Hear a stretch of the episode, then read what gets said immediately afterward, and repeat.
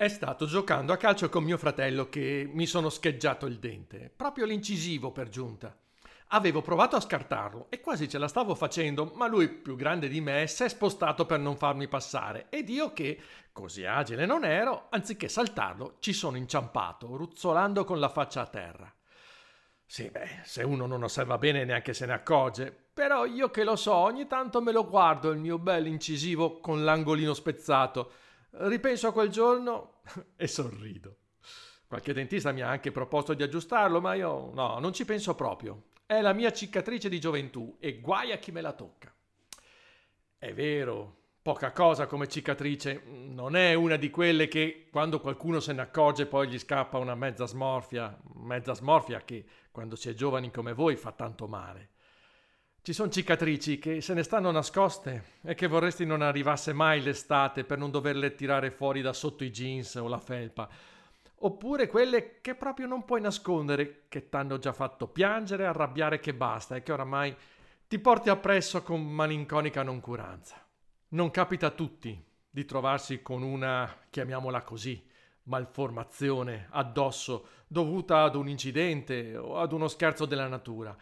A volte si ferma l'aspetto fisico, altre volte si tratta di un vero e proprio handicap, ma sempre e comunque è qualcosa che ti mette in difficoltà di fronte agli altri, difficile da accettare e ti viene da dire profondamente ingiusta.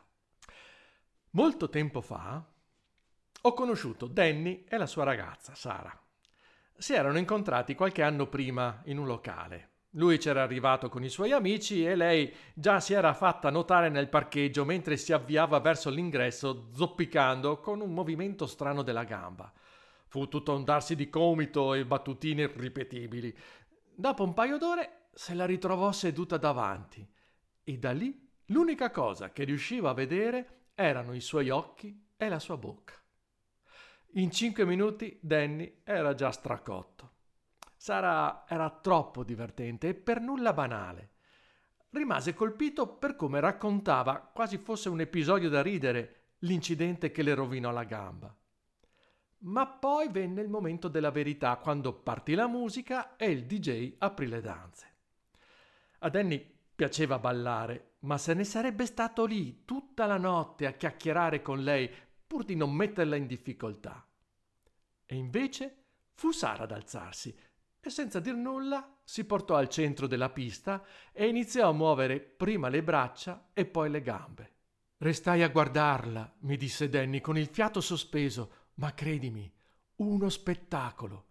Era chiaro che era sciancata, ma per me una che ballava così era adorabile». Inutile che ce la raccontiamo. Una cicatrice, perdere un dito o una gamba o una di quelle malattie che ti portano via qualcosa non sono doni della fortuna per apparire più misteriosi e affascinanti. Sara mi ha raccontato le lacrime e la rabbia che non riusciva a togliersi di dosso per quello che le era successo, quasi fosse un buco nero che risucchiava tutte le cose belle che ancora la circondavano, ma che adesso sembravano aver perso peso e consistenza.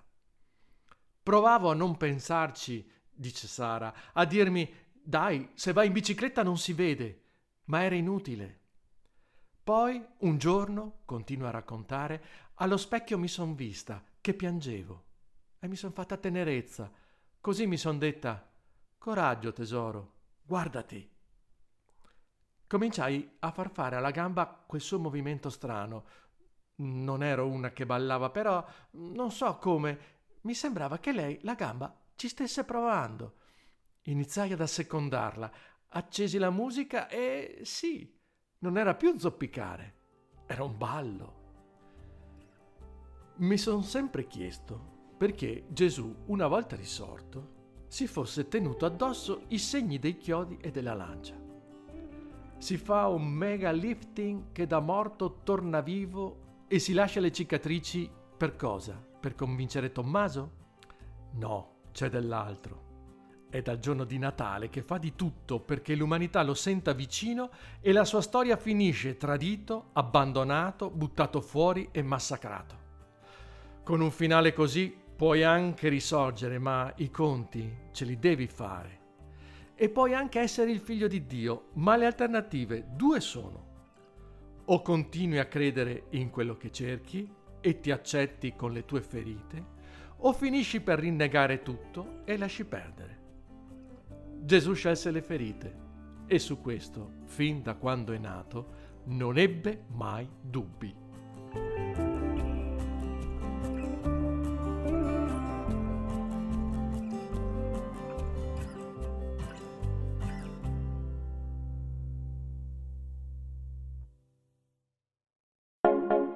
Iscriviti al canale podcast di Chissà Chi Sei.